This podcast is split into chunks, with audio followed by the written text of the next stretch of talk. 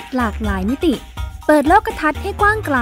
เพื่อชีวิตปลอดภัยและเป็นสุข กับรายการพิกัดเพศ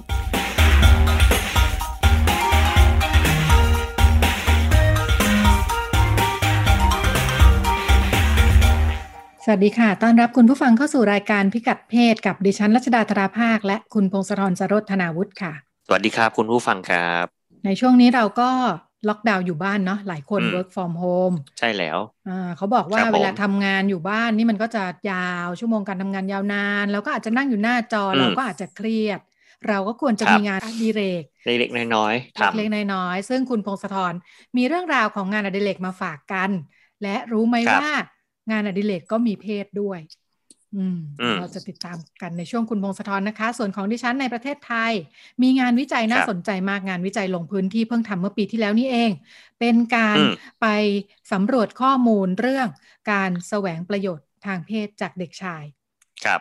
เป็นช่วงสถานการณ์โควิดปัจจุบันที่ลงไปใช่สถานการณ์อืมปัจจุบันใหม่สดมากเป็นการลงพื้นที่ครับเก็บข้อมูลที่กรุงเทพเชียงใหม่และพัทยา เดี๋ยวเราจะมาติดอืมตามฟังด้วยกัน เริ่มต้นจากงานอดิเรกของคุณพงศธร เรื่องราวมันเป็นยังไงคะคุณรัชดาชอบมีงานอดิเรกอะไรไหมครับ ช่วงนี้ เล่นกีฬา เวลาเราพูด เล่นกีฬางานอดิเรกและมีอุปสรรคอะมากใช่ไหมครับในช่วงโควิดอืมดิฉันชอบใช่เล่นก็กีจะฬาออกกลางไม่แจ้งได้อะแล้วพอออกไม่ได้ครับคุณรัชดาทำยังไงครับ ยังนึกไม่ออก ใช่ไหมในช่วงเดือนที่ผ่านมาดิฉันยังนึกไม่ออกว่า จะทำยังไงดีทางกรมอืมอนามัยมีคำแนะนำว่า ควรจะออกกำลังกายที่บ้านใช่ ก็คือต้องอยู่ในบ้านเต้นเต้นเต้นเปิด YouTube เต้นตามเห็นหลายคนทำอย่างนั้น ใช่ไหมไม่ใช่จริตงานอดิเรก ครับอดิเรกมันหมายถึงสิ่งที่เราทำในเวลาว่างใช่ไหมฮะโดยความหมายของมันต้องเป็นสิ่งที่เราชอบด้วย อ่าใช่ควรจะชอบ ควรจะทำใช่แล้วมีความสุข ควรจะชอบทำแล้วมีความสุขของผมช่วงนี้คืออ่านหนังสือ เพราะว่าซื้อมากองไว้เต็มบ้านแล้วไม่แล้วได้ช่วงอ่านก่อสันกหน้าทีนี้ทำอะไร ก่อนหน้านี้คือเออเอาเข้าจริงก็ไม่ชัดเหมือนกันนะ เป็นคนช่วงานก่อหดิเรกก็ไม่ชัดอ่านหนังสืออ่านหนังสือเพิ่งจะมาช่วงหลังก่อนหน้านี้ก็คือดูทีวีเล่นเกมพวกเนี้ยครับแต่ช่วงนี้อืมจะพยายามดูทีวีให้น้อยลง ค่ะอืมเพราะรู้สึกว่าดูแล้วแบบมึนหัวอะไรเยอะเอออืมอายุเริ่มเยอะแล้วครับ เริ่มแบบ ดูนานๆแล้วปวดหัวเลยไม่ค่อยอยากดูอืมจริง ๆ งานอดิเรกของดิฉันเนี่ยมันตอบโจทย์เรื่องนี่การทำงานที่เราต้องนั่งหน้าจอใช่ไหมอืมแต่ว่าควรจะไปให้พ้นจากหน้าจอและมองครับไกลๆมากขึ้น ทีนี้เรื่องงานอดิเรกเนี่ยพอมันนึกนึงนึกของตัวเองเนี่ย ถ้าถ้าจัดประเภทเนี่ยถูกแบ่งแบ่งเพศไหมฮะคำถามแรกคือถูกแบ่งเพศหรือเปล่า ดูทีวีก็ไม่ค่อยเท่าไหร่ใช่ไหมฮะ ดูทีวี ก็ดูได้อาจจะดูเนื้อหาอะไรมากกว่าดิฉันว่า อ่าใช่ปะดูเนื้อหาอ่าแต่ถ้าเป็นอย่างเล่นเกมอะสมมติเกมคอมพิวเตอร์อะหรือว่าเกมมือถือเล่นเราก็เกจะมนึกภาพก็เล่นเกมอะไรมากกว่า อย่างนี้ปะอ่าก็มันจะอยู่ที่เกมแบบนี้อืมผู้ชายเล่น เกมแบบนี้ผู้หญิงเล่นมักจะเป็นแบบนี้ไหมส่วนใหญ่อะเกมมักจะถูกกับเพศชายครับคุณรัชดา ถ้าในต่างประเทศนะอืมคือมันมีคำพูดเหมือนกันคือ พ่อแม่ถ้าเด็ก ๆ เนี่ย เห็นลูกอายุสักประมาณสิบ ขวบสิบเอ็ดขวบก็จะเริ่มซื้อคอมให้ลูกละค่ะแต่เด็กถ้าแต่บ้านไหนมีลูกชายเนี่ย จะได้เล่นเล่นเล่นคอมก่อนลูกสาว แล้วก็ให้ลูกสาวทำด้อะวยไรอะลูกสาวก็เล่นตุ๊กตาของเธอไปเหรออืมอย่าไปสนใจเรื่องเกม หรือไม่ก็ไปทำอย่างอื่น อ่า ที่เป็นกิจกรรมของเธอส่วนเรื่องเกม เรื่องคอมพิวเตอร์ ระบบกลไกพวกเนี้ยครับ คือก็เด็กผู้ชายอะ เพราะฉะนั้นในเขาถึงบอกว่าในวงการ e-sport เนี่ยอะอย่างที่เราเห็นกัน ผู้ชายมักจะเยอะกว่าผู้หญิง คือมีผู้หญิงแหละ แต่ไม่เยอะเท่าผู้ชายอืมผู้ชายก็จะครองวงการนี้เต็มไปหมด วงการเกมวงการอะไรทั้งหลายทั้งปวง แล้วก็เขาบอกว่ามันเป็นเหตุผลที่ทำให้ผู้หญิงเนะครับ ถูกปิดกั้นโอกาสการเจริญเติบโตทางด้านความสนใจวิทยาศาสตร์ อืม อืม ก็เพราะว่าการแบ่งเพศอย่างนี้ อย่างนี้ แสดงว่าเขาเขาแต่ทีมนี้องว่างานอดิเรกมันอืมมันสร้างทักษะพื้นฐานเพื่อจะนำไปสู่วิใช่ถีครัชีบพด้วยเนาะ ใช่ถ้าเป็นวัยเยาว์อย่างเงี้ยครับ ก็คืองานอดิเรกจะถูกสร้างทักษะ แต่ก็แปลกๆอยู่บ้างบางอย่างนะครับ เขาบอกว่าอย่างเช่นเอ่ออาชีพเชฟอย่างเงี้ยทำไมเรามักจะนึกภาพออกจากผู้ชาย เชฟก็เป็นโลกเชขฟองผู้ชายในการทำงานทำอาหารใช่ก็เลยมิชลินเชฟใช่อย่างเงี้ยมีแต่ผู้ชายทั้งนั้นแหละอ่าอย่างเช่นเชฟกระทะเหล็กแข่งกันก็ส่วนใหญ่ก็ผู้ชาย ให้นับถามหัวว่าได้อเลยยู่บ้านอะที่ใครมันทำงานใครทำกับข้าวอ่าบ้านใครทำอาหาร ก็คือแม่ก็คือผู้หญิงต้องทำมักจะเป็นผู้หญิง ใช่ครับเขาก็เลยบอกว่าพอเวลาเป็นถึงระดับ professional เนี่ย ก็คือต้องเป็นพื้นที่ผู้ชาย อะไรก็ตามที่เป็น professional เนี่ย ผู้ชายสามารถเข้าไปมีพื้นที่ตรงนั้นได้หรือแม้กระทั่งอย่างช่างทำผมช่างแต่งหน้า ให้เป็น professional แบบเทพๆอะไรอย่างเช่นในบ้านเราเป็นผู้ชายเราก็จะรู้สึกไม่แปลกใจ หรืออย่างดีไซเนอร์เสื้อผ้าผู้หญิง ในต่างประเทศก็เห็นผู้ชายเต็มไปหมด อืม ดีไซเนอร์ยี่ห้อดังๆ Versace Gucci หรืออะไรก็ตามนะครับ ก็ผู้ชายเข้าไปมีพื้นที่ได้โดยที่เราไม่รู้สึกตะขิดตะขวงใจ แทบจะเป็นผู้ชายเยอะกว่าด้วยซ้ำนะ เวลาพูดถึงดีไซเนอร์แบรนด์ใหญ่ ๆ เนี่ย อืม แต่พอไปมองเรามามุมในมุมงานอดิเรกมันเป็นงานอดิเรกครับมันคืองานมึงสมัครเล่นนะเนาะก็คือลงไปสนใจทำกับข้าวก็ไปนั่งทำไม่ได้คิดจะทำเป็นอาชีพจริง ๆ จังๆ หรือว่า ตัดเย็บเสื้อผ้าก็นั่นแหละ ตัดสวยๆใส่เอง ไม่ได้คิดจะทำขายหรือจะทำเป็นอาชีพ มันกลายไปว่ามันจะถูกมองเรื่องการแบ่งเพศชัดเจนอะตัวอย่างแรก เย็บปักถักรอยละแต่ตัดเสื้อผ้าเนี่ยแหละ ถ้าผู้ชายไปนั่งทำเป็นงานอดิเรกเขาเราก็จะรู้สึกแปลกอ่าเทนวัยรุ่นทุกวันนี้ก็มีปักโดนแม่แม่ต้องบอกว่าทำไมมานั่งปักอะไรแบบนี้ใช่ไหมอืม บอกว่าชอบมันเข้าเวลาอย่างเงี้ย ก็จะรู้สึกเอ๊ะ อะไรวะอีอย่างวะอะไรแบบทำไมลูกมาสนใจอะไรแบบนี้หรือว่าอย่างเช่นสนใจถักไม้พรม ชอบถักไม้พรม รู้สึกมันได้ขยับมือ อะไรอย่างงี้ครับ เห็นมีคนชอบในมิตินี้ก็จะถูกมองว่าแปลกๆ ถ้าเป็นผู้ชายไปนั่งถัก นั่งถักไหมพรม ถักผ้าพันคออะไรอย่างนี้ถ้าเป็นเด็กๆ เรารู้สึกว่ามันคือการเล่นเนาะคำว่างานอดิเรกนี่จะหมายถึง โตขึ้นมาใช่ไหมเป็นผู้ใหญ่ ถ้าเป็นเด็กเนี่ยนอกเหนือจากเรียนคือเล่น ถ้าเป็นผู้ใหญ่นอกเหนือจากงานคืองานอดิเรกนี้ใช่ไหมอืมใช่ในมิตินี้ครับ เด็กๆทำก็จะเหมือนเหมือนเล่นใช่ไหมแต่ว่าเราก็มักจะเห็นพ่อแม่ปิดกันไม่ให้ลูกเล่นละจะไปเล่นอะไรอย่างนี้ สมมติลูกสนใจอยากถัก พ่อแม่ก็จะปิดกั้นโอกาสพอโตมาก็เลยมองว่าไอ้พวกเย็บปักถักร้อยเนี่ยเป็นงานผู้หญิง ก็คือเด็กๆ ไม่เคยสนใจมาก่อนแล้วจะมา จะให้อยู่ดีๆมาทำตอนโตก็รู้สึกแปลกๆ รู้สึกไม่ชินอย่างเงี้ยครับ หรือว่าอ่าอย่างง่าย ๆ ในต่างประเทศเขาฮิตกันอย่างเช่นโยคะ โยคะถูกมองว่าเป็นผู้หญิงมาเล่นนะครับ ในในสังคมตะวันตก เป็นกีฬามันมันนับเป็นกีฬาไหมฮะการออกกำลังกายดีกว่าเป็นการออกกำลังกาย กีฬามักเรามักจะนึกถึงการแข่งขันเนาะครับ ค่ะ เป็นการออกกำลังกายของผู้หญิง ไม่ค่อยเห็นผู้ชายเล่นโยคะหรอก ไม่ค่อยเห็นผู้ชายเล่นโยคะ แต่ผู้ชายสามารถเป็นครูโยคะได้เพราะคืออาชีพ เออจริง ครับ เพราะว่าเป็นอาชีพพื้นที่อาชีพค่ะผู้หญิงก็จะต้องไปเล่นโยคะอ่าใส่กางเกงเลกกิ้งอะภาพที่เรามักจะเห็นถือเสื่อเข้าไปในห้องโยคะเข้าไป อ่าทำท่าอย่างงู้นอย่างนี้เสร็จ ผู้ชายก็ต้องไปยกเหล็กอย่างเงี้ยครับ ก็คือเป็นการแบ่งพื้นที่ชัดเจน ผู้หญิงก็จะต้องเล่นโยคะหรืออะไร หรือกระทั่งพื้นที่ที่ผู้หญิงอยู่ได้เท่านั้นผู้ชายอยู่ไม่ได้โพแดนครับภาษาไทยเรียกว่าอะไรอะ เต้นรูดเสาเต้นกับเสาค่ะอ่าโพแดนซึ่งในต่างประเทศก็มีเอ่อถือว่าเป็นการออกกำลังกายรูปแบบหนึ่งครับเขาบอกว่าใช้กล้ามเนื้อหลัง แล้วก็กล้ามเนื้อแขนค่อนข้างเยอะกล้ามเนื้อแกนกลางอย่างนี้ คือถ้าผู้ชายนะครับ ไปออกกำลังกายแบบนี้ก็จะถือว่าได้ประโยชน์เขาเรียกว่าอะไรมีความสามารถมากกว่าผู้หญิงแน่นอนเพราะว่ากล้ามเนื้อเยอะกว่าอยู่แล้ว จะทำได้ดีกว่าผู้หญิงจะกลายเป็นว่าคุณค่าที่เรามองว่าเนี่ยเออมันมาจากผู้หญิงเต้นในผับในบาร์นะ ผู้ชายไปเต้นอะไรกับสาวเนี่ยดูแปลกๆอะท้ายที่สุดก็คือไม่มีคนไม่มีผู้ชายคนไหนกล้าที่จะเข้าไปเล่น คือต่อให้เราเปิดคลาสแบบยินดีต้อนรับทุกเพศก็จะไม่มีผู้ชายเข้าไปอยู่ดี ก็คือจะจะถูกพื้นที่นั้นเป็นพื้นที่เฉพาะผู้หญิงเท่านั้นครับดิฉันนึกถึงนึกถึงการเต้นลีลาดคุณเมืองทรลีลาดเนี่ย เป็นงานอดิเรกเนาะ อ่าถ้าเป็นผู้สูงวัยเนี่ยก็ก็ออกกำลังกายใช่ไหมอ่าไม่ไม่หนักมาก แล้วก็เคยมีเคยมีเพื่อนรุ่นน้องที่ที่อยู่ชมรมเต้นลีลาดตอนวิทยาลัยอ่าเขาก็ก็สนุกนะเออก็บอกว่าตอนที่อยู่ในชมรมเนี่ย ก็มีทั้งผู้หญิงผู้ชายนะ เพราะว่ามันต้องเต้นเป็นคู่ใช่ไหมเออ แต่ว่าเออพอถึงตอนเรียนจบมันมีคนที่ไปประกอบอาชีพต่อจำนวนหนึ่งด้วยนะ อ่า ไปเป็นครูสอนลีลาดไปเป็นคู่เต้นเนี่ย แต่ว่าคนที่ไปเป็นอาชีพเนี่ยไม่มีผู้หญิงเลย เพื่อนเล่าให้ฟังแบบนี้ อื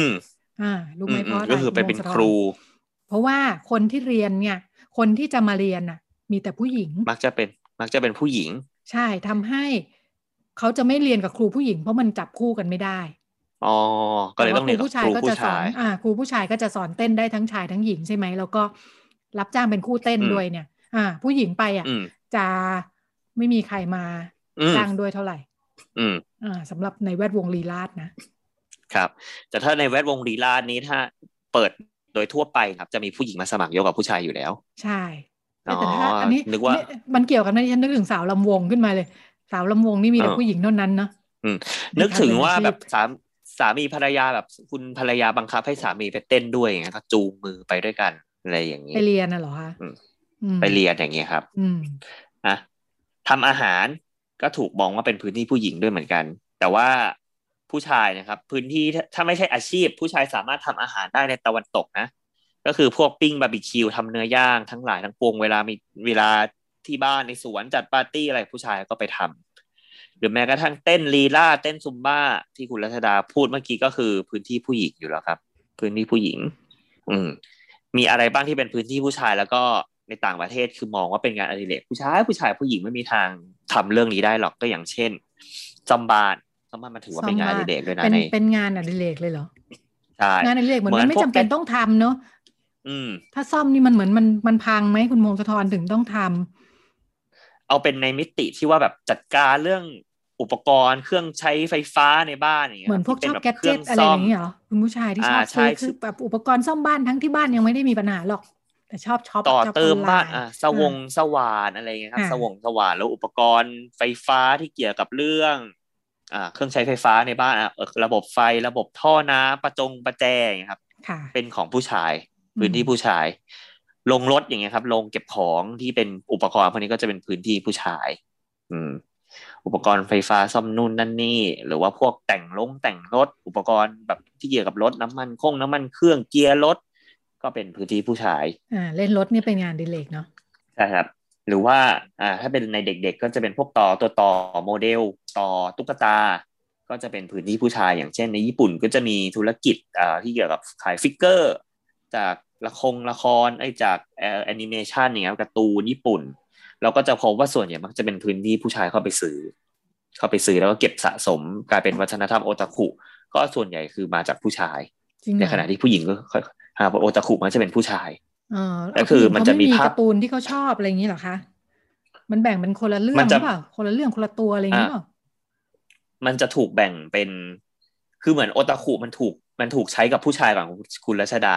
แล้วผู้หญิงค่อยตามตามมาทีหลังก็จะเป็นกลุ่มผู้หญิงที่หมกมุ่นกับการ์ตูนรูปแบบใดรูปแบบหนึ่งเขาเขาก็สงสัยเหมือนกันว่าทำไมผู้หญิงถึงไม่เข้าสู่วงการโอตาคุเยอะขนาดผู้ชายขนาดนี้ แต่ก็อาจจะเป็นเพราะว่าผู้หญิงนะครับ ไม่ค่อยได้โตมากับการดูการ์ตูนตั้งแต่เด็ก ๆ ด้วยหรือเปล่าอืคือการ์ตูนผู้หญิงมันมักจะน้อยกว่าผู้ชายค่ะอืมแล้วก็การ์ตูนเด็กคอสเพลย์เงี้ยผู้ชายแต่งไหมเนี่ย ผู้ชายเขาแต่งผู้ชายก็แต่งแต่แต่แต่ก็เห็นผู้หญิงแต่งด้วยอืมผู้หญิงก็จะเป็นอีกรูปแบบผู้หญิงเนี่ยเห็นชัดอืมผู้ผู้ชายก็มีบ้างแหละ แต่ผู้หญิงก็จะเยอะเหมือนกันในวงการนี้ เออ อันนี้ก็แปลกแต่ว่าก็อาจจะเรียกว่าเป็นโอตาคุก็ได้ ในวงการเสื้อผ้าอะไรอย่างนี้ เกี่ยวกับเสื้อผ้าครับคราวนี้เขาก็ไปหาข้อมูลว่าทำไมผู้หญิงเนี่ย งานอดิเรกถึง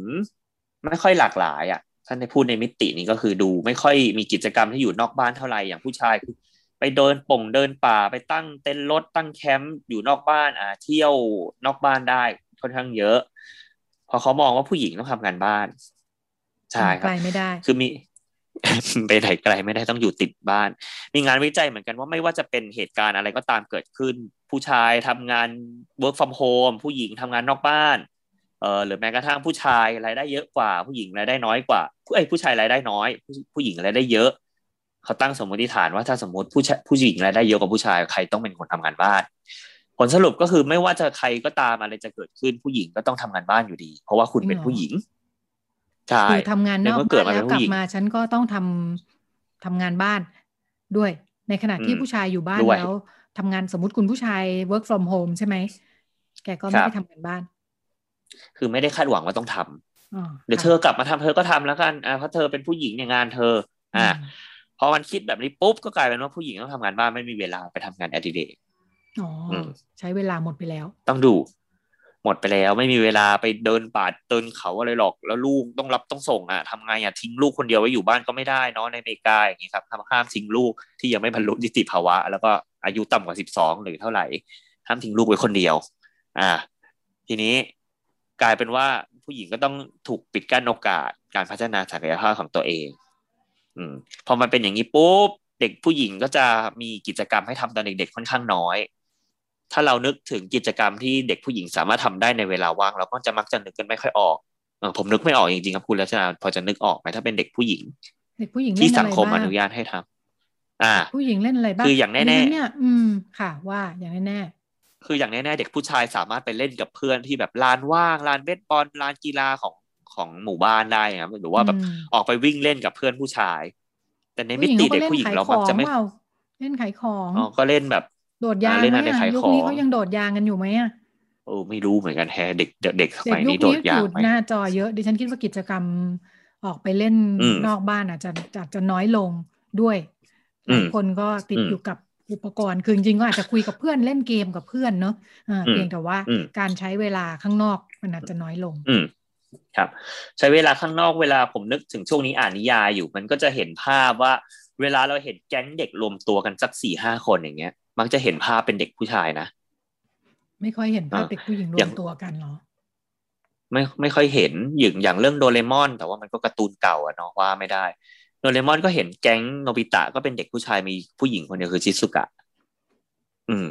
หรือว่าอย่างแฟนฉันก็มีผู้หญิงคนเดียวคือเฟสน้อยนาอย่างเงี้ยครับเขามีแก๊งเด็กผู้หญิงไหมเขามีแก๊งเด็กผู้หญิงนะอ๋อมีแก๊งเด็กผู้หญิงแล้วก็ไปเล่นโดดโดดเชือกกันใช่ใช่เขาจะโดดเชือกโดดยางกันนี่อ่าอ่า ก็จะเป็นการละเล่นอีกรูปแบบหนึ่งอะจริง ๆ ก็มีอะเราก็มองแคบไปหน่อยครับ แต่ว่าโดยส่วนใหญ่แล้วเด็กผู้หญิงนะครับก็จะถูกคาดหวังให้ฝึกทำงานบ้านหรือว่าเก็บกวาดบ้านมาช่วยแม่ จ่ายตลาดหน่อยสิเธอเป็นผู้หญิงเนี่ยเดี๋ยวโตขึ้นเธอก็ต้องทำครับก็เลยกลายเป็นว่ามันปิดกั้นโอกาส ก็คือเด็กผู้หญิงเนี่ยจะไม่มีงานอดิเรกอะไรก็ตามที่ทำให้ตัวเองได้พัฒนาทักษะด้านวิทยาศาสตร์เลยกับคณิตศาสตร์เขาอันนี้คือสิ่งที่เขาคุยกันคือ มันไม่มีงานอดิเรกให้ผู้หญิงสนใจวิทยาศาสตร์เลย อืม ก็เลยโตแบบเรียนเลขไม่เก่งอะเรียนเลขเรียนวิทย์ไม่เก่งอะไปเรียนวิชาอื่นดีกว่าในขณะที่เด็กผู้ชายเนี่ยจะเก่งวิทย์เก่งเลข เพราะว่าตัวเองได้ฝึกมาจากการเล่นสมัยเด็ก ๆ อยู่แล้วว่ามันเป็นสิ่งที่เด็กผู้ชายถนัดแล้วก็เก่งกว่าผู้หญิง ก็เลยทำให้กลายเป็นว่าสังคมทำให้ผู้หญิงเนี่ย ไม่เก่งเลขกับวิทย์เท่าผู้ชายครับ กลับมาที่ประเทศไทยของเรากันบ้างนะคะ งานวิจัยที่ดิฉันพูดถึงเรื่องการแสวงประโยชน์ทางเพศ กับเด็กชาย น่าสนใจเพราะว่าจริง ๆ เราเห็นเป็นข่าวคราวกันอยู่เรื่อยๆเนาะ ว่ามีเด็กชายที่ขายบริการ มีชาวต่างชาติที่มีรสนิยมทางเพศแบบนี้นะคะ แล้วก็มาซื้อหาใช้บริการในบ้านเราเนี่ยค่อนข้างเยอะ แต่ไม่ค่อยมีการศึกษากันอย่างเป็นเรื่องเป็นราว เพราะว่างานบริการรวมทั้งปัญหาเด็กที่เข้าสู่การค้าบริการก็ก็ยังไปสนใจมุ่งความสนใจไปที่เด็กผู้หญิงเยอะนิดนึง รวมทั้งคนทำงานด้วยนะคะ งานชิ้นนี้ คุณรังสีมาดีสวัสด์นะคะ เป็นผู้ประสานงานของภูมิภาคเอเชียตะวันออกเฉียงใต้ของเอ็กแพดนะคะ เป็นองค์กรที่ทำงานเกี่ยวกับด้านด้านเด็กนะคะด้านสิทธิเด็กเนี่ยทำวิจัยเมื่อปีที่แล้ว โดยชิ้นนี้สนับสนุนโดยสถาบันเพื่อการยุติธรรมแห่งประเทศไทยนะคะ โดย TIJ เนี่ยไปสัมภาษณ์เด็กผู้ชายนะคะ 20 คนอายุ 15 ถึง 24 อ่าเป็นเด็กผู้ชายที่อยู่ในการค้าบริการนะคะ แล้วก็สัมภาษณ์คนที่ทำงานด้านนี้ด้วยทำงานช่วยเหลือเด็กนะคะทั้งภาครัฐและเอกชนเนี่ยหกสิบห้าคน ก็ถือว่าเป็นเรียกว่าเป็นเป็นเป็น frontline นะคนที่ทำงานโดยตรงกับเด็กเลยเนี่ยพื้นที่ที่ลงไปมีทั้งพัทยากรุงเทพแล้วก็เชียงใหม่นะคะน่าสนใจผลผลที่คุณลังสิมาเล่าให้ฟังนะคะ บอกว่า พบว่า มันมีข้อจำกัดเยอะเหมือนกันนะคะะความช่วยเหลือที่เด็กผู้ชายแล้วก็รวมทั้ง LGBT นะคะจะได้รับเนี่ยจากเจ้าหน้าที่คนทำงานทั้งภาครัฐและเอกชนเนี่ยเออบอกว่าที่สำคัญอันหนึ่งคือเรื่องทัศนคติ ทัศนคติที่มองว่าเออคือไม่ได้มองว่าเด็กผู้ชายแล้วก็กลุ่ม LGBT เป็นกลุ่มที่เปราะบาง อ่าจะมองว่าเด็กผู้หญิงเนี่ยอันตราย ถ้าผู้หญิงเด็กผู้หญิงไปอยู่ตามท้องถนนไปค้าบริการเนี่ยอ่าจะมีอันตรายแต่พอเป็นเหตุไม่ดีเกิดขึ้นอ่าอาจจะถูกละเมิดทางเพศจากอะไรโน่นนี่นั่นนะแต่พอเป็นเด็กผู้ชายหรือเป็น LGBT เนี่ยมองว่าไม่ใช่ผู้เสียหาย หรือมองว่ากลุ่มนี้จะไม่เอาตัวรอดได้อ่าน่าจะเอาตัวรอดได้หรือว่าอ่าไม่ไม่ไม่ไม่ถูกมองว่าจะเป็นกลุ่มที่อ่าถูกครับถูก ถูกเอารัดเอาเปรียบหรือว่าถูกลังแกเนาะคล้าย ๆ ประเด็นทั่วไปแหละ เวลาพูดถึงเช่น ถ้าเรานึกถึงการข่มขืนอย่างเงี้ย เราจะไม่นึกหรอกว่าผู้ชายจะถูกข่มขืนทั้งๆที่จริง ๆ มันก็เกิดขึ้นได้เนาะะเขาก็บอกว่าการที่พอในกลุ่มคนทำงานเองมีทัศนคติว่ากกลุ่มนี้เนี่ยไม่เสี่ยงสองพอเกิดปัญหาขึ้นแล้ว ไม่ใช่ผู้เสียหายเออเกิดเกิดเรื่องทางเพศขึ้นก็ไม่มองว่าเสียหายอะไรเท่ากับผู้หญิงเนาะอ่าก็ทำให้นี่แหละการช่วยเหลือมันไปไม่ค่อยถึงนะคะ แล้วก็มุมมองหนึ่งมุมมองหนึ่งเป็นการมองว่าเด็กมีความต้องการทางเพศสูง แล้วก็พาตัวเองเข้าไปอ่าเป็นผู้ชายด้วย แล้วก็เต็มใจที่จะไปขายบริการด้วย แล้วก็เหมือนพาตัวเองเข้าไปอยู่ในสถานการณ์นั้นน่ะ อืมทำให้แยกไม่ออกคือไม่ได้มองว่าถูกล่อลวงค่ะเด็กจำนวนมากไม่ได้ถูกล่อลวง ไปอยู่ตรงนั้นจริง ๆ แต่ว่ามันเหมือนมันมีเส้นเส้นที่แบ่งไว้อยู่เนาะแม้ แต่คนที่ค้าบริการเองเนี่ยว่าแม้เขาจะเข้าไปค้าบริการด้วยความเต็มใจ แต่เขาก็สามารถจะถูกล่วงละเมิดทางเพศได้อ่านึกถึงขายของเนาะอันเนี้ยเออเวลาเวลาคุยกันเราจะอธิบายเหมือนเวลาเราซื้อขายของอะคุณมงสะทรคุณผู้ฟัง ตกลงกันไว้เท่านี้เนี่ย แต่พอไปจริงแล้วไม่ใช่อ่า มันเรียกว่าโกงอืมเพราะฉะนั้นการโดนโกงค่ะละเมิดหรือว่าอะไรเงี้ยมันก็อาจจะเกิดขึ้นได้ว่าถ้าตกลงกันไว้อย่างหนึ่งตกลงว่าจะใช้ถุงยาง แต่ไม่ใช้อ่าแล้วเกิดพนักงานบริการ sex worker ติดเชื้อขึ้นมานะคะอ่าอย่างเงี้ยก็ถือว่าเป็นความรุนแรงหรือไปแล้วตกลงกันไว้ว่าจะมีลูกค้าหนึ่งคนปรากฏไปถึงมากันสี่ห้าคน อ่า อันนี้ก็ถือว่าถูกข่มขืนได้นะ ไม่ตรงตามที่ตกลงกัน แต่ว่าในกรณีที่เป็นเด็กเนี่ยทางอ่าคุณลังลังสิมานะคะที่ ECPAT เนี่ยบอกว่าแต่ถ้ากรณีที่เป็นเด็กเนี่ยมันไม่มีข้อแก้ตัวอื่นเลยนะ ว่าการที่เด็กไปอยู่ในการขายบริการหรือว่าถูกแสวงประโยชน์ทางเพศลักษณะนี้เนี่ย มันจะเป็นเรื่องที่ทำได้จริงๆแล้วมันทำไม่ได้โดยสิ้นเชิงเออเพราะฉะนั้นไม่ต้องมองเลยว่าเขาเต็มใจหรือไม่เออไม่ว่าเขาจะตกลงกับลูกค้าอะไรก็ตามเนาะเออเรื่องนี้ทำไม่ได้นะคะ อย่างไรก็ดีนี่แหละบอกว่ามันเป็นเรื่องที่ซับซ้อนเนาะมันมีเรื่องทัศนคติหลายอย่างที่ออยู่ในคนทั่วไป แล้วก็ไม่เว้นแม้แต่เจ้าหน้าที่ด้วยนะคะทำให้อพอเจ้าหน้าที่เนี่ยมีมุมมองแบบนี้เนี่ยบางครั้งบ่อยครั้งเด็กไม่ได้รับความช่วยเหลือนะคะ แล้วก็เจ้าหน้าที่เองก็มีข้อจำกัดหนึ่งเรื่องความเข้าใจลักษณะนี้นะคะทำให้การจะเข้าถึงเด็กเนี่ยก็เป็นไปได้ยาก คืออ พอไม่เข้าใจมีกรอบบางอย่างเนี่ยเด็กก็จะไม่ไว้ใจเนาะการเข้าไปหาเด็กที่เป็นกลุ่มเปราะบางแบบนี้เนี่ยทุกคนรู้อยู่แล้วว่าเป็นเรื่องยากมากนะคะ ไม่ง่ายต้องเข้าไปทำยังไงให้เด็กไว้ใจกล้าพูดคุยปัญหาด้วยต้องการความช่วยเหลืออะไรมีปัญหาอะไรเนี่ยถ้าเขาไม่บอกเนี่ยทำให้การทำงานมันก็จะยากนะคะ อันนี้ก็ก็เป็นข้อจำกัดที่ที่ ทางคุณลังสิมาคุยว่าแม้แต่เจ้าหน้าที่เองก็พูดนะคะ ว่าตัวเองมีข้อจำกัดเรื่องความเข้าใจออย่างเดิมเนี่ยพื้นฐานทำงานมากับกลุ่มผู้หญิงเนาะพอต้องมาเจอกลุ่มเด็กผู้ชายกลุ่ม LGBT เนี่ย แล้วก็เด็กที่เป็น LGBT เนี่ยนิยามตัวเองต่างกัน เรียกตัวเองว่าเป็นเกย์บ้าง เป็นตุ๊ดบ้าง เป็นต่างๆหลายคำเนี่ย เจ้าหน้าที่ก็ไม่รู้ว่ามันต่างกันยังไงเออซึ่งความสำคัญก็คือ เวลาเขานิยามเขาเรียกตัวเองต่างกันเนี่ย เขามองปัญหาต่างกันหรือเปล่าไม่เหมือนกันใช่ปัญหามันอาจจะเกิดไม่เหมือนกันว่า อ่าครับคนเป็นเกย์บอกว่าไม่ได้เจอปัญหานี้ในขณะที่กระเทยบอกว่าใช่ฉันเจอปัญหานะคะหรือว่าความต้องการความช่วยเหลือเอ่ออะไรต่างๆเนี่ยมันอาจจะต่างกันในขณะที่เจ้าหน้าที่ตอนนี้แยกไม่ออกก็บอกว่าอ่าเจ้าหน้าที่เองก็อยากได้ความรู้เพิ่มอยากได้การรับการเทรนนิ่งลักษณะนี้ด้วยเหมือนกันนะคะอ่าคุณนางสิมาคุยให้ฟังตรงนี้ดิฉันจะเปิด เสียงให้ฟังนะคะ เพราะว่าน่าสนใจในแง่ของการไปพูดคุยสัมภาษณ์ เจ้าหน้าที่แล้วก็เด็กนะคะ ถึงสาเหตุของการที่เด็กกลุ่มนี้เข้ามาสู่งานค้าบริการทางเพศแล้วก็ถูกแสวงประโยชน์ลักษณะนี้เนาะะบอกว่าทั้งเด็กแล้วก็คนทำงานเนี่ยพูดว่าสาเหตุมาจากเรื่องเดียวกันนะคะ พื้นฐานแน่ๆคือเรื่องความยากจนของครอบครัวอ่าทำให้ต้องออกมาขายบริการเป็นสาเหตุเนาะทั้งสองกลุ่มพูดตรงกัน แต่ว่าเจ้าหน้าที่เนี่ยจะมองว่าส่วนหนึ่งเป็นเพราะเด็กเข้าถึงสื่อลามก อ่าอ่า ทำให้อ่ามีความสนใจเรื่องเพศแล้วก็ออกมาลักษณะนี้เนาะเออซึ่งในมุมคุณลังสมารู้สึกว่าการพูดลักษณะนี้มันเหมือนเด็กเข้าไปเข้าไปเองด้วยเหมือนกันนะ มันเป็นการโทษเด็กเล็กๆอ่า แล้วก็ในขณะที่สาเหตุที่เด็กพูดถึงเนี่ย แล้วเจ้าหน้าที่มองไม่เห็นคือเรื่องความรุนแรงในครอบครัว แล้วก็การถูกปฏิบัติจากรสนิยมทางเพศเราลองไปฟังกันค่ะน้องๆ ส่วนใหญ่ก็คืออย่างน้อยกว่าครึ่งเนี่ย ก็ระบุว่าครั้งแรกเลยที่ได้เริ่มมีเพศสัมพันธ์ เพื่อให้ได้มาซึ่งเงินหรือสิ่งของหรือของมีค่าเนี่ยเกิดขึ้นตอนที่ยังเป็นเด็ก คือตอนอายุยังไม่ถึง 18 นะคะ และอายุน้อยที่สุดในกลุ่มนี้เนี่ยที่เริ่มครั้งแรกเนี่ยคือตอนอายุ 12 ก็คือประมาณป .6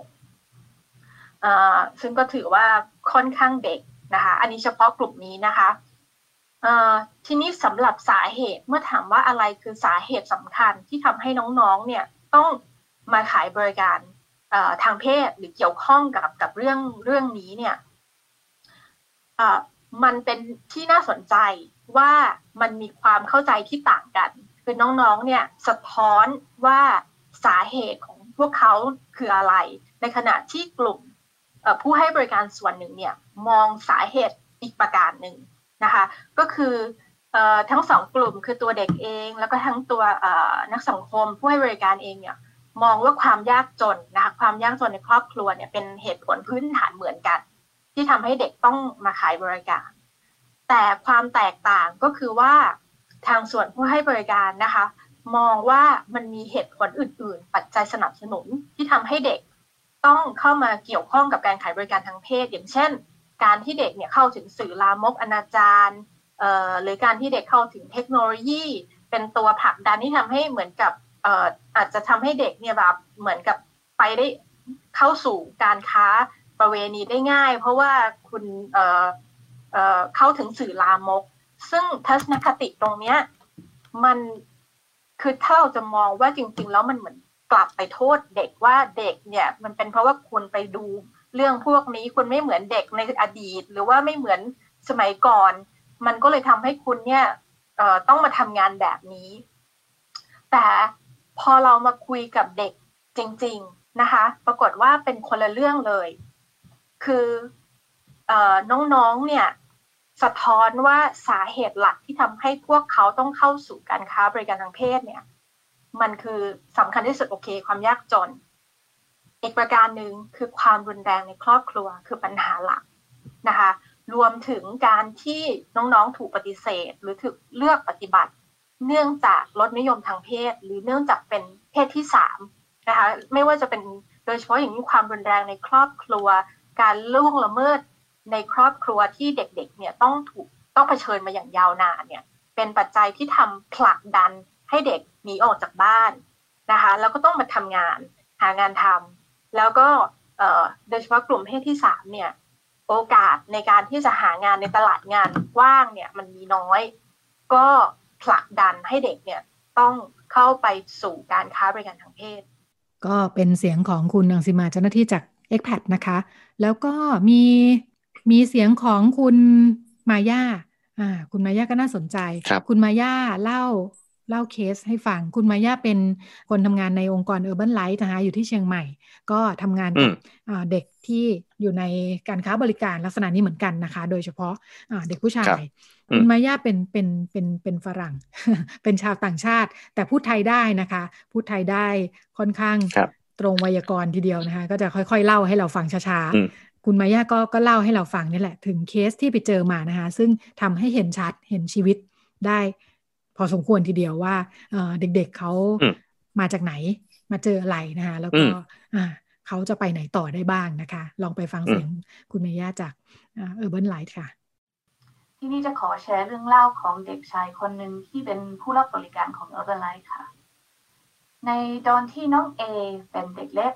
เขาได้สังเกตว่าลักษณะหน้าตาเขาไม่เหมือนกับเพื่อน น้องเอเป็นเด็กที่ตัวเล็กกว่า และเด็กที่เดินกะเผลกบางครั้งน้องเอ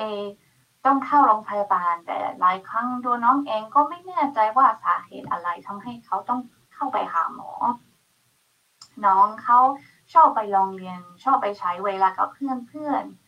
แต่พอโตขึ้นมาหน่อย น้องเอรู้สึกว่าการเรียนที่ละชั้นเริ่มยากขึ้นจนน้องเริ่มที่จะเรียนไม่ทันกับเพื่อนในห้อง พอเลี้ยงของน้องเอมักจะชอบใช้ความรุนแรงพอเลี้ยงมักจะตีแม่ของน้องเอบ่อยๆ และบางครั้งก็จะตบตีลูกเลี้ยงด้วย ตอนน้องเออายุเก้าขวบแล้ว น้องเอถูกส่งไปอยู่ที่บ้านพักสำหรับเด็กกำพร้าเป็นศูนย์ที่ไม่ไกลที่ที่ไม่เคยจดทะเบียน แม้ว่าน้องเอได้รับการดูแลจากบ้านพัก เมื่อน้องเออายุถึง 12 ขวบแล้ว น้องได้ออกจากโรงเรียนแม้กระทั่งที่ยังเรียนไม่จบป .5 หลังๆ น้องเอได้เริ่มแอบออกจากบ้านพักไปหาเพื่อนๆ เขาเริ่มดื่มเหล้าและใช้ยาเสพติดกับกลุ่มเยาวชนชายที่เป็นรุ่นพี่ เขารู้สึกว่าเมื่อเขาใช้สารเสพติด เขาสามารถที่จะหลีกเลี่ยงหลีก เลี่ยงจากความกลัวและความเศร้าได้บ้าง พอเจ้าหน้าที่ที่บ้านพักรับรู้เรื่องนี้ เขาได้ด่าน้องเอ บอกเขาว่าน้องเป็นเด็กที่น่ารังเกียจ และบอกน้องว่าตอนนี้น้องเป็นคนที่แย่ขณะที่ของไม่ไม่เหลือใครสักคนที่อยากจะช่วยน้องอยู่แล้ว หลังจากนั้นอีกไม่นานน้องเอได้หนีออกจากบ้านพักและได้ย้ายไปอยู่ในเมือง ด้วยความหวังว่าจะไปหาอนาคตที่ดีกว่านี้ แต่สุดท้ายแล้วชีวิตที่เริ่มต้นใหม่ของน้องเอก็ไม่ใช่ง่าย น้องกลายเป็นเด็กเล่ร่อนและมักจะพักพิงที่ไหน ที่กลุ่มวัยรุ่นจะพาเขาไปด้วย น้องเอเริ่มที่จะไปกับลูกค้าเพื่อจะได้เงินมาซื้อยาและซื้อเหล้า น้องยังอายุแค่สิบสามขวบเอง พอน้องเอโตขึ้น น้องยังสามารถที่จะหาเงินจากลูกค้าได้มากกว่าเพื่อนรุ่นเดียวกันอีก เนื่องจากว่าน้องเป็นคนตัวเล็กก็เลยดูเด็กกว่า ณ ปัจจุบันน้องเออายุ 25 ปีแล้ว น้องได้รับความช่วยเหลือจาก Urban Life มาหลายปีแล้ว ไม่ได้ถูกการแสวงหาประโยชน์ทางเพศแล้ว แต่น้องของต้องเผชิญกับปัญหาทางจิตใจตลอดชีวิต แต่ในเมื่อทุกครั้งที่น้องเข้ามาหาเราที่ศูนย์เออร์เบนไลท์น้องสามารถเข้าถึงบริการได้ ในสถานที่ที่เขารู้สึกปลอดภัย ที่มีเพื่อนต้อนรับเขา และยอมรับตัวเขาในสิ่งที่เขาเป็น และหลังจากทุกสิ่งทุกอย่างที่เกิดขึ้นกับน้องเอ น้องยังเป็นคนที่ใจดี ใจกว้าง และชอบใส่ใจผู้อื่น น้องเป็นคนที่ชอบให้รอยยิ้ม แบบที่สามารถทำให้ทุกคนที่อยู่รอบๆตัวเขารู้สึกมีความสุขได้ทันที ระหว่างชีวิตของน้องเอ เราอาจจะสังเกตว่าจริง ๆ แล้วก็มีหลายโอกาสที่คนอื่นอาจจะสามารถป้องกันน้องเอได้ ซึ่ง ถ้าผู้ใหญ่นั่นก็เป็นเสียงของคุณมาย่าจากมูลนิธิ Urban Light ที่เชียงใหม่ที่เล่าให้เราฟังถึงเคสน้องน้องเอน่าจะเป็นชื่อสมมุตินะคะ อืมแล้วก็ ข้อมูลจริง ๆ เป็นความร่วมมือกันของของทั้งทั้งทางหน่วยงาน Urban Light แล้วก็ทาง e x p a t นะคะรวมทั้งมีฟ้าสีรุ้งด้วยที่เข้ามาดูแลในเรื่องนี้ ก็เป็นข้อมูลน่าสนใจแล้วก็น่าจะมีเห็นว่ามีตัว paper ออกมานะคะ อาจจะลองไปเปิดดูในในเว็บไซต์ของทาง TIJ หรือว่าทาง e x p a t นะคะ แล้วก็ไปดูรายละเอียดเพิ่มเติมกันได้ อันนี้เอามาฝากกันนะคะ จากการพูดคุยที่มีการไลฟ์นะคะเมื่อวันเมื่อ เมื่อสัปดาห์ที่ผ่านมาค่ะ ก็เป็นเรื่องราวสองเรื่องนะะจากเรื่องงานอดิเรกเบาๆคลายเครียดมาสู่เรื่องเครียดนิดนึง แต่ก็ในความเครียดก็ดีที่เราเห็นมีคนเข้าไปทำงาน แล้วก็มีความเข้าใจในแง่มุมที่หลากหลาย แล้วก็อาจจะเข้าไปสนับสนุนเจ้าหน้าที่ที่อยู่หน้างาน เพื่อให้ทำงานได้ ได้ประสบความสำเร็จมากขึ้นนะคะ ค่ะก็ครับผมหมดเวลาในช่วงนี้สำหรับดิฉันกับคุณพงศธรแล้วก็เราจะไปต่อกับเรื่องเพศเรื่องลูกกับคุณหมอโอค่ะ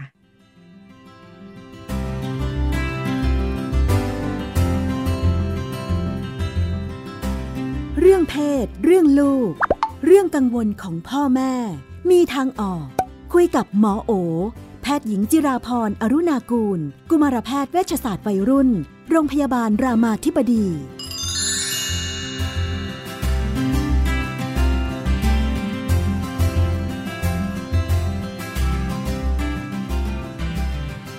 ในช่วงเรื่องเพศเรื่องลูกเราก็อยู่กับคุณหมอโอนะคะ สวัสดีค่ะอ่าสวัสดีค่ะ วันนี้ก็เป็นประเด็นของลูกสาวคุณแม่บอกว่ามีลูกสาวแปดขวบนะคะ ปกติก็เล่นกันอยู่แถวๆบ้านนี่แหละ เพื่อนๆก็จะมาเล่นกันที่บ้านบ้างนะคะ แต่ถ้าน้องนอนก็จะออกไปเล่นข้างนอกกัน ก็จะไปเล่นข้างบ้าน ก็จะมีบ้านเพื่อนที่มีคุณตาอยู่เนาะคุณแม่ก็เออ ไม่เป็นไรหันไปก็จะเจอเจออยู่ น่าจะไม่เป็นไร คลาดสายตาวันหนึ่งคุณป้าข้างบ้านมาบอกว่า อย่าให้ไปเล่นบ้านนั้น อืม บอกว่าแอบเห็นพอดีคุณป้าข้างบ้านไปรับไปรับลูกรับหลานเหมือนกัน บอกว่าเห็นคุณตาข้างบ้านเนี่ยกำลังกอดกอดกอดลูกคลำลูกสาวอยู่เนาะอืม พอกลับมาก็ เอ๊ะ พยายามถาม ถามลูก ลูกก็ไม่บอก บอกว่าตะล่อมอยู่หลายรอบมากกว่าลูกจะยอมบอกนะคะ ถามว่าทำไมถึงไม่บอกลูกก็บอกว่าไม่เป็นไรอะไรอย่างนี้เนาะ ทั้งที่คุณแม่บอกว่าก่อนหน้านี้ก็ระวังเรื่องนี้นะ แล้วก็เคยสอนลูกด้วยว่าถ้ามีใครมาจับโดนตัวมาอะไรเนี่ย บอกแม่ ก็เลยสงสัยว่าทำไมลูกถึงไม่ยอมบอก มันเกิดจากอะไรได้บ้าง แล้วก็จะทำยังไงดีค่ะอืมค่ะ ก็คิดว่าอันนี้ก็เป็นเรื่องที่เราอาจจะเจออยู่เรื่อย ๆ นะคะ คนใกล้ตัวเนาะคนที่ไว้ใจเนาะแต่ว่าส่วนหนึ่งก็คือว่า คือถามว่า คุณแม่คงสงสัยว่า เอ๊ะก็บอกแล้วว่าให้บอกทำไมไม่ยอมบอกนะคะ ก็เอาจริงหมอก็อาจจะไม่ทราบหรอกนะ แต่ว่าลองเดาๆเอาจากความคิดเด็ก ๆนะคะ คือส่วนหนึ่งเนี่ยเขาก็อาจจะสับสนด้วยความที่เขาไม่แน่ใจว่า มันเป็นอะไรจริงหรือเปล่า ถ้าเราสังเกตดีๆเนี่ยค่ะ คือเราบอกเด็กว่าอย่าปล่อยให้ใครมาทำอะไรนะ แต่หลายครั้งเราก็นายไปกอดคุณตาหน่อยลูก เดี๋ยวเราจะกลับบ้านแล้วอะให้คุณยายหอมหน่อยคือ คือวันนี้เขาก็เลยไม่แน่ใจว่ากับคนที่รู้จักเนี่ยการสัมผัสใกล้ชิดอะไรแบบเนี้ยมันมันคือผิดปกติหรือเปล่า หรือมันหรือมันเป็นเรื่องธรรมดา เพราะว่าคนทั่วไปบางทีตาก็กอดหลานลุงก็กอดหลานเนาะก็อาจจะรู้สึกว่ามันไม่ได้ดูเป็นอะไรเนาะในความรู้สึกของเด็ก เขาอาจจะแยกแยะไม่ถูกว่าอันนี้ลวนลาม หรืออันนี้แค่กอดเล่นกันนะคะ แต่ว่าพอสายตาผู้ใหญ่บางทีก็อาจจะมองมองไปอีกแบบหนึ่ง ในมุมกลับกันเนี่ยต้องระวังด้วยเหมือนกันบางทีสายตาผู้ใหญ่อะก็อาจจะมองไปในประเด็นที่เป็นคิดมากไปหรือเปล่าเป็นเรื่องชู้สาวได้ขึ้นมาได้เหมือนกัน คือก็ต้องก็ต้องถามรายละเอียดหน่อยว่าที่เขาเห็นเนี่ยเป็นยังไง คือคำว่ารูปคำเป็นยังไงอะไรเงี้ยเนาะรูปที่ไหนบางทีถ้าเกิดเขาแบบรูปแค้นรูปอะไรก็อาจจะแบบ คือบางอย่างมันอาจจะเป็นเรื่องของการแปลแปลไปเอง ซึ่งเราก็ไม่รู้ว่าว่ามันเป็นอย่างนั้นจริงหรือเปล่านะคะ แต่ว่า เราคิดว่าหลายครั้งคือเด็กสับสน เด็กไม่รู้ว่าตรงไหนคือลวนลาม ตรงไหนคือเล่น ตรงไหนคือเอ็นดู ตรงไหนคือเมตตาอยู่ด้วยเฉยๆนั้นก็อาจจะต้องบอกกับเด็กให้ชัดขึ้นว่าอะไรแบบนี้มันเป็นยังไง อะไรเรียกลวนลามอะไรเงี้ยโดยเฉพาะกับกับส่วนที่อาจจะเป็นส่วนที่เป็นแบบค่อนข้างเป็นความเป็นส่วนตัวหน้าอกเพศอะไรเงี้ยนะคะ แต่ว่าก็อาจจะต้องสอนเขาให้จริงจังขึ้นเนาะแล้วก็อีกอันหนึ่งเนี่ย เราก็เจอว่าบางทีเนี่ยเวลาที่เราอยู่กับสังคมที่เรารู้สึกว่ามันต้องมันค่อนข้างที่จะมีเรื่องแบบนี้เยอะ บางทีเราก็ฟังข่าวฟังอะไรขึ้นมานะคะ เราก็จะมีแบบบางทีเราก็จะเผลอพูดว่า เนี่ยเดี๋ยวไอ้พวกเนี่ยไปลวนลามเด็กเอามันเข้าคุกซะให้เข็ดนะหรือบางทีเราก็จะเผลอพูดว่า ต้อง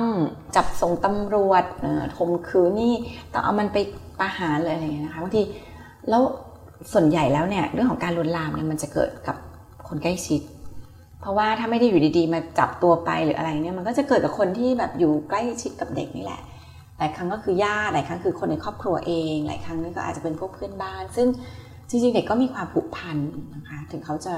รู้ว่าไม่ถูก แต่เขาก็ไม่อยากให้คุณตาโดนตำรวจจับบางทีเด็กก็เลยใช้วิธีการเลี่ยงปกปิดเนาะงั้นการที่เราไปขู่เยอะๆ หรือไปพูดว่าเราจะต้อง กำจัดคนเหล่านี้อะไรอย่างเงี้ยนะคะ ก็อาจจะทำให้เด็กเกิด ความคิดว่าแบบ โอ้ยถ้างั้นเขาไม่บอกดีกว่านั้นก็ลองไปดูสาเหตุเหล่านี้นะคะ ว่ามันนั่นไหมกับ อีกอันหนึ่งก็คือบางทีเด็กก็ไม่ได้รู้สึกว่าตรงนี้เป็นพื้นที่ปลอดภัยที่เด็กจะพูดอะไรออกไปได้ตรงไปตรงมานะคะเช่น สมมติว่าถ้าเล่าแล้วแม่อาจจะว่าเสียงดัง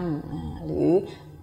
อาจจะผ่านประสบการณ์ที่พอเล่าอะไรแม่ก็บอก แล้วแกไปปล่อยให้เขาทำอย่างนั้นได้ยังไงหรืออะไรมันอาจจะทำให้เด็กมีความรู้สึกว่า เออไม่เอาดีกว่า เล่าไปแล้วเดี๋ยวโดนตำหนิเล่าไปเดี๋ยวโดนดุมันก็อาจจะมีหลายสาเหตุแล้วเราไปมองสาเหตุเหล่านี้ก่อน ค่ะ แต่นี้ก็คือต้องทำไงต่อไหมไม่ให้ไปบ้านนั้นอีกหรือว่ายังไงถ้าเราไม่แน่ใจในความปลอดภัยไม่ไม่ควรที่จะปล่อยลูกไป เพราะว่ามันก็อาจจะมีอะไรที่อาจจะเลยเถิดหรือ ถ้าเรารู้สึกว่าเป็นคนที่เราไว้ใจสนิทกันบางทีเราจะหาข้อมูลก็ได้นะคะ หรือถามจากตัวเด็ก ถ้าเกิดมันชัดว่าดูเป็นลวนลามแน่ๆเนี่ย เราจะไม่ต้องไปถามเจ้าตัวเนาะเราก็อาจจะบอกกับลูกเราว่าอันนี้มันไม่ได้ไปเนี่ยเดียวกันเนี่ยหมอก็คิดว่าเราเองก็อาจจะต้องมีหน้าที่ที่จะปกป้องเด็กคนอื่น ๆ ด้วยเพราะได้รู้สึกว่าเหมือนกับมีบ้านอื่น ก็เอาหลานมาให้คุณตาดูเหมือนกันนั้น ถ้าถ้าเราคิดว่าควรจะทำสิ่งที่ถูกต้องเนี่ยเราก็จะต้องเตือนคนอื่น หรืออาจจะต้องเข้าไปคุยกับเขาว่าพอดีเราได้ข้อมูลตรงนี้มาเนี่ยมันยังไงหมายถึงคุยกับคุณตาเหรอคะอาจจะคุยกับคุณตาก็ได้ ถ้าเรารู้สึกว่าแบบเฮ้ยเราเราไม่โอเค เราสึกว่าคุณจะมาทำอย่างนี้เฉยๆแล้วก็ลอยตัวไปไม่มีใครว่าอะไรหรือไม่มีใครทำอะไรได้ เราก็จะเดินเข้าไปแบบคุยเรื่องนี้ก็ได้ ซึ่งเราก็ต้องคาดหวังผลว่าเขาอาจจะปฏิเสธเขาจะอะไร แต่ว่าอย่างน้อยเนี่ย เราทำให้เขารู้ว่าสิ่งที่เขาทำเนี่ยมันมีคนรู้เขาก็จะระวังมากขึ้นหรือว่า ถ้าเรารู้สึกว่าแบบมันไม่โอเคมากไปกว่านั้นมันต้องแจ้งใครไหมอะไรอย่างเงี้ยอันนี้ก็ต้องเป็นเรื่องที่เราต้องตัดสินใจแล้วว่าเราคิดว่ามันเบาแค่ไหนหนักแค่ไหน จริง ๆ แล้วอย่างเคสแบบเนี้ยเขาป่วยไหมคนที่แบบมายุ่งวุ่นวายกับเด็กอะไรเงี้ยค่ะ คือบางทีมันอาจจะไม่ได้ถึงขั้นแบบป่วยค่ะมันก็อาจจะเป็นคนที่ มีความต้องการทางเพศมีอะไรแล้วเป็นคนที่จัดการไม่ได้ เช่นแบบเหมือนมาเลยเถิดกับเด็ก หรือรู้สึกว่าเฮ้ยเขาเรียกว่าฉวยโอกาสตอนผู้ใหญ่ไม่เห็นอะไรเงี้ยเนาะหลายคนก็ไม่ได้เป็นคนป่วย มันก็จะมีคนจำนวนหนึ่งที่ถึงขั้นป่วยเนาะชอบมาอะไรกับเด็กๆ แต่ว่าหลายคนก็ไม่ได้ป่วยก็เป็นคนธรรมดาที่แบบก็แบบมีความไม่น่ารักอะมีความไม่ดีหรือ มีอารมณ์ทางเพศแล้วจัดการตัวเองในทางที่ไม่โอเค เด็กก็ดูตอบโต้โต้ตอบได้น้อยสุดนะใช่แล้วก็เด็กหลายครั้งนี่จะเป็นเหยื่อ เพราะว่าความไม่รู้นี่แหละนะคะแล้วก็หลายครั้งก็คือความใกล้ชิด ก็มันก็จะมีความควบคุมกันได้ เช่น อย่าบอกนะ ถ้าบอกตาต้องถูกจับเข้าคุกเดี๋ยวจำนวนหนึ่งก็สงสารเห็นใจไม่บอก ผู้ใหญ่หลายคนให้เงินทำแล้วก็ได้ตังค์ ให้กินขนม 20 บาท เด็กก็ไม่รู้เรื่องมากก็จะคิดว่ามาบ้านคุณตาดีจังได้ตังค์20 บาทคุณตาก็ไม่รู้ได้ซ้ำว่านี่คือการลวนลามอะไรอย่างเงี้ยงั้นบางทีมันก็จะมีปัจจัยอื่นเหมือนกันที่ทำให้ทำให้แบบคนเหล่านี้ก็เห็นเด็กเป็นเหยื่อได้ง่ายจริงๆบ้านเราเคสแบบนี้เยอะมากเลยนะเยอะมากเลยค่ะ แล้วก็มีทั้ง report บ้างไม่ report บ้าง คือมีการแจ้งความเอาผิดบ้าง มีการช่างมันนิดๆหน่อยๆอะไรเงี้ย เยอะมาก แล้วก็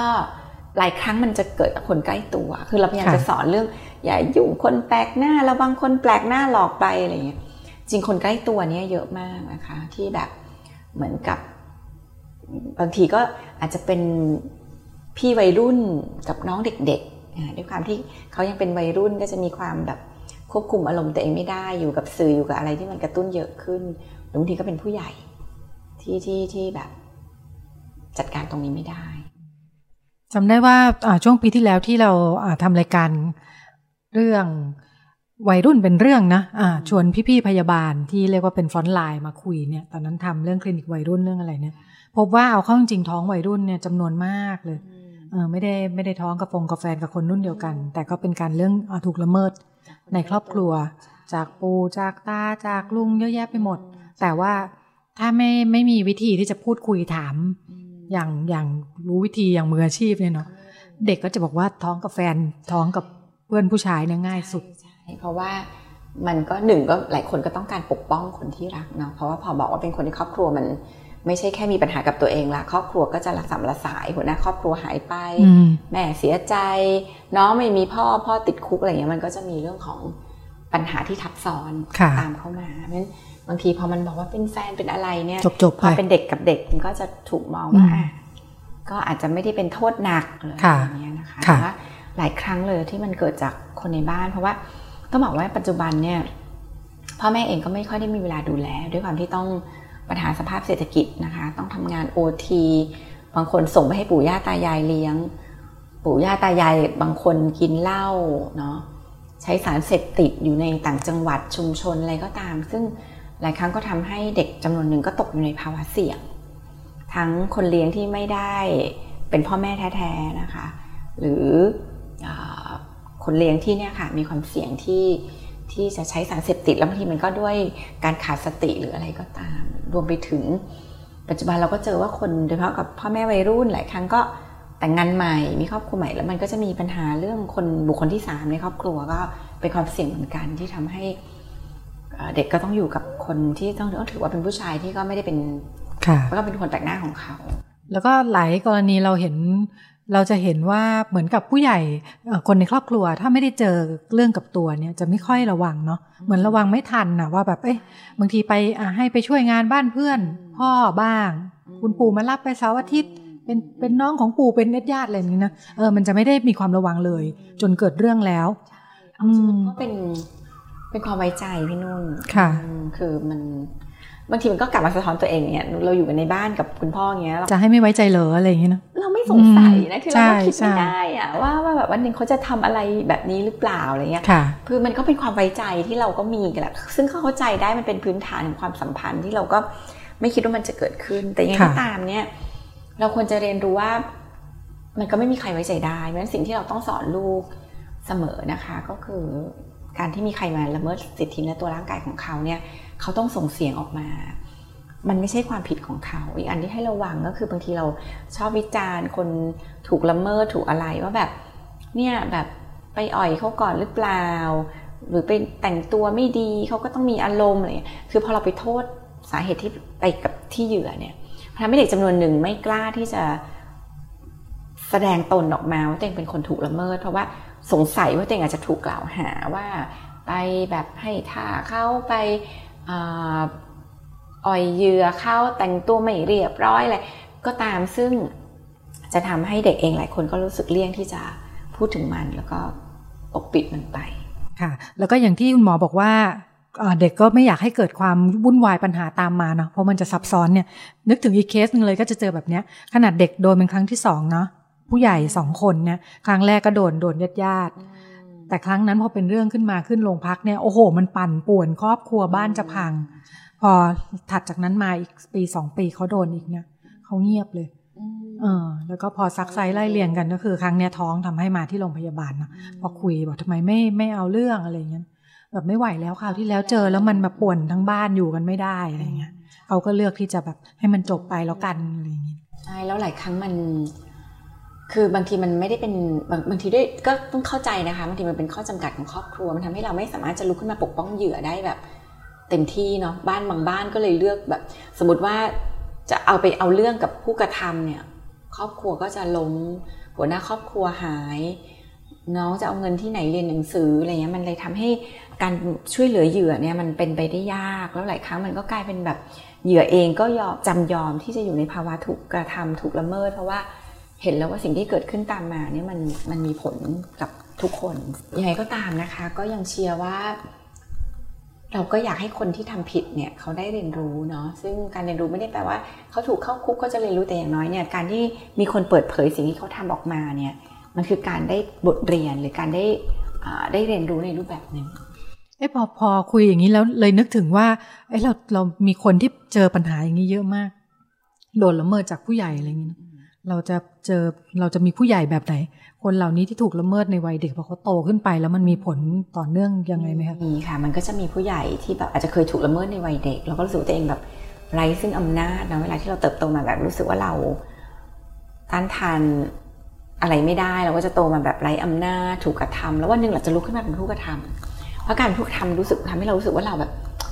เรากลับมาฟื้นฟูอำนาจภายในของเราได้บางทีก็จะมีเหมือนกันผู้ใหญ่ที่เคย ถูกละเมิดก็กลายมาเป็นผู้ละเมิดเสียเอง ก็ไปหลบกับเด็กๆ น่าจะง่ายสุด เป็นวงจรความรุนแรงกันต่อไปอ่าขยับไปอีกหน่อยนึง อันนี้ปัญหาจากคุณลูกสาวบ้างอ่าว่าเรียนอยู่มสองเบื่อจังเลย เวลาแม่พูดว่า เป็นผู้หญิงต้องดูแลบ้าน เป็นผู้หญิงต้องทำกับข้าว เป็นผู้หญิงต้องดูแลตัวเองดีๆ คนดีๆ จะได้อยากแต่งงานด้วย ก็เลย ยังไม่ต้องไปถึงคนดีๆข้างนอก แม่เองก็ไม่ยอมรับแล้ว ถ้าลูกสาวไม่ทำแบบนี้ แปลว่า ถ้าเราไม่ทำตัวตามแบบแผนที่มันจะควรจะเป็นเนี่ย เราจะกลายเป็นผู้หญิงไม่ดีเลยไหมเราก็เลยจะไม่มีคนดีๆมารักเราเลยไหมเออตามที่แม่บอกหรือเปล่าทำยังไงกับแม่ทำยังไงกับคนข้างนอกทำยังไงกับตัวเองดีเออก็อาจจะต้องเริ่มกับการกลับมาจัดการตัวเองก่อน เพราะว่ามันต้องเริ่มที่ตัวเราแหละว่า เรา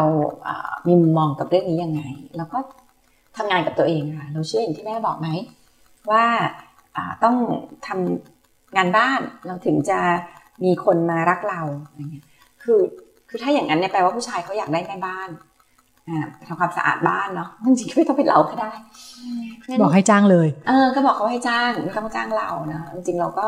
ทำอย่างอื่นได้ไม่การเป็นครอบครัวไม่ได้แปลว่าเราต้องมีคนมาทำงานบ้านถ้าอย่างนั้นคุณจ้าง แม่บ้านทำความสะอาดไปนะคะนั้นมันต้องกลับมาตั้งหลักกับตัวเองว่า เราเชื่อสิ่งที่แม่พูดแค่ไหน แล้วมันมันคิดวิเคราะห์ทบทวนได้ค่ะ แม่ก็โตมากับสังคมบริบทหนึ่ง สังคมที่ผู้หญิงที่เรียบร้อย เป็นกุลสตรีจะถูกเลือกในสังคมยุคนั้นก็จะถูกชื่นชม ถูกกล่าวถึงว่าเป็นคนที่แบบดีพร้อมอะไรเงี้ยแต่ว่าเราอยู่ในโลกยุคที่แบบผู้หญิงเราทำงานแล้วอะ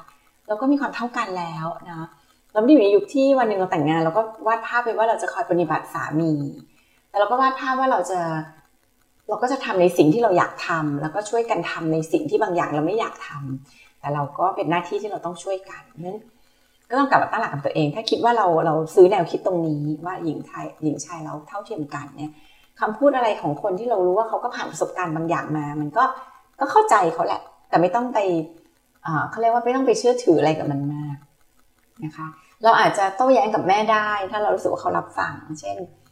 จริงเปล่าแม่ หนูเห็นตั้งหลายคนที่เขาก็ทำงานบ้านไม่เป็นสุดท้ายก็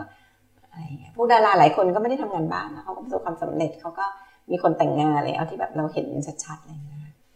หรือถ้ามีคนใกล้ตัวเราเป็นอย่างนั้น ก็ทำให้แม่เห็นว่า สิ่งที่แม่คิดหรือติดกรอบอยู่เนี่ยบางทีมันก็มันก็ไม่ได้มีความจำเป็นว่าจะต้องเป็นอย่างนั้นแล้วมันก็ไม่ใช่เรื่องจริง ทำยังไงกับสังคมไม่ต้องทํำยังไงค่ะ สังคมเปลี่ยนตลอดเวลา สังคมเนี่ยจะมีความเปลี่ยนแปลงโดยตัวของมันเอง การให้คุณค่ากับเรื่องเรื่องหนึ่งในยุคสมัยหนึ่ง ก็มีการเปลี่ยนแปลงมาในอียุคสมัยหนึ่ง เป็นธรรมดาเนี่ยสังคมเนี่ยมีการเลื่อนเคลื่อนอยู่แล้ว ไม่ต้องไปยุ่งกับเขาเราก็แค่ปรับตัวไปตามเขา แล้วก็เข้าใจบริบทเวลาที่เวลามันผ่านไปแล้วสังคมมันขับเคลื่อนไปข้างหน้าน คะค่ะ ก็สังคมอนาคตจะเป็นยังไงก็ไม่รู้นะ จะเปลี่ยนไปอีกหรือเปล่าก็ไม่รู้ กว่าน้องมสองจะโตขึ้นไปก็มันคงจะมีความเท่าเทียมกันเยอะขึ้น อันนี้เป็นเป็นเทรนด์ที่เราเห็นได้ชัด เด็กยุคใหม่เข้าใจเรื่องความเท่ากันเขาไม่ค่อยไม่ได้รู้สึกว่าต้องเป็นแบบเด็กสตรีคนชราอะไรเงี้ยคนชรากับเด็กยังพอไหวสตรีเอ๊ะทำไมเนาะเดี๋ยวนี้เราไม่ได้ลุกให้ผู้หญิงนั่ง ในรถเมล์ถ้าไปก่อนนี้ก็จะเป็นผู้หญิงขึ้นมาปั๊บก็จะมีผู้ชายลุกให้นั่งอะไรอย่างเงี้ยเดี๋ยวนี้ไม่ต้องแล้ว เรามีขาเท่ากัน เรามีแรงเท่ากันศักยภาพในการเบียดเสียดและยืนหยัดก็เท่ากันอย่างเงี้ยนั้นก็มันก็คงเปลี่ยนไปในเชิงที่ทำให้เราเห็นมนุษย์เท่ากันมากค่ะก็เป็นเรื่องราวที่นำมาฝากกันนะคะ แล้วก็หมดเวลาแล้วสำหรับวันนี้ดิฉันกับคุณหมอโอลาคุณผู้ฟังไปก่อนสวัสดีค่ะ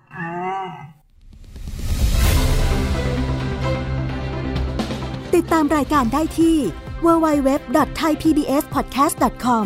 แอปพลิเคชัน Thai PBS Podcast หรือฟังผ่านแอปพลิเคชัน Podcast ของ iOS Google Podcast Android Podbean SoundCloud และ Spotify ติดตามความเคลื่อนไหวของรายการและแสดงความคิดเห็น โดยกดถูกใจที่ facebook.com/thaipbspodcast